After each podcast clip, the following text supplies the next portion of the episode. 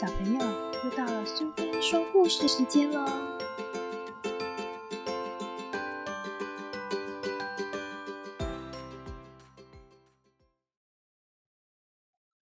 今天我们要讲的故事是《啪啦啪啦山的妖怪》，作者和绘者是赖马，由和音出版社所出版。白猪鲁鲁从山上滚滚滚滚下来，他只说了三个字就昏倒了。有妖怪！村民赶紧把他抬到医院。过了好久，鲁鲁终于醒过来了。头上肿起的两个包还是很痛，摔断的腿可就更痛了。大家都来探望他，老村长也来了。他紧张的问鲁鲁：“到底发生什么事？”有妖怪！鲁鲁害怕的说。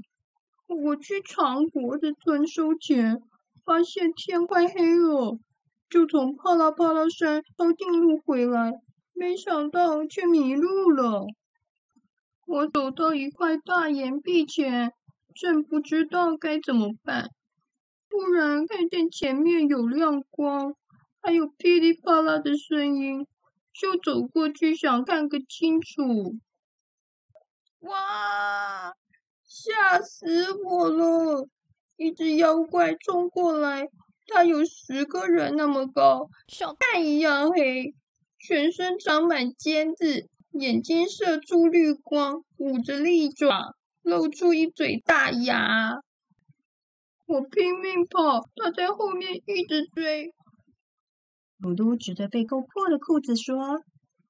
我差一点就变成妖怪的猪排大餐了！帕拉帕拉山有妖怪，这件事很快的传遍了整个弹珠村。如果妖怪下山来，那就太恐怖了。弹珠村的居民开始想各种办法保护自己，倒霉的事却不断发生。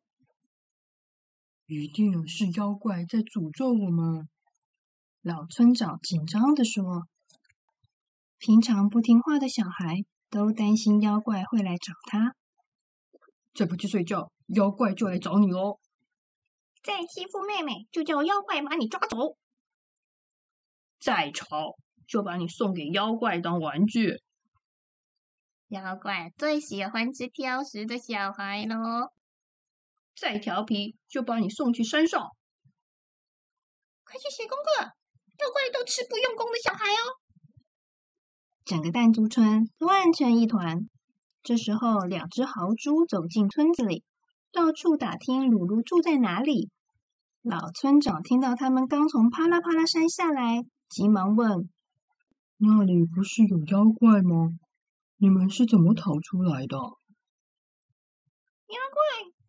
没看到啊！豪猪说：“哦，只有一只大白猪在惊声尖叫。”另一只豪猪说：“就是哦，我们正在生火，突然感觉有东西靠近，还没有看清楚，就听到一阵尖叫。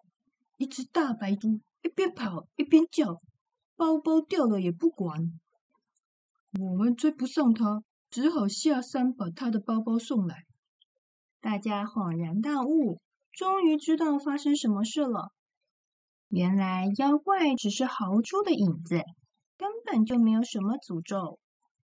那天晚上，妖怪出现了，可是弹珠村的居民一点儿也不害怕。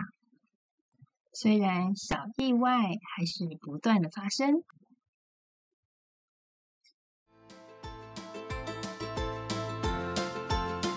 喜欢今天的故事吗？如果你喜欢苏菲说故事时间，别忘了追踪并分享频道哦。谢谢聆听，下次再见。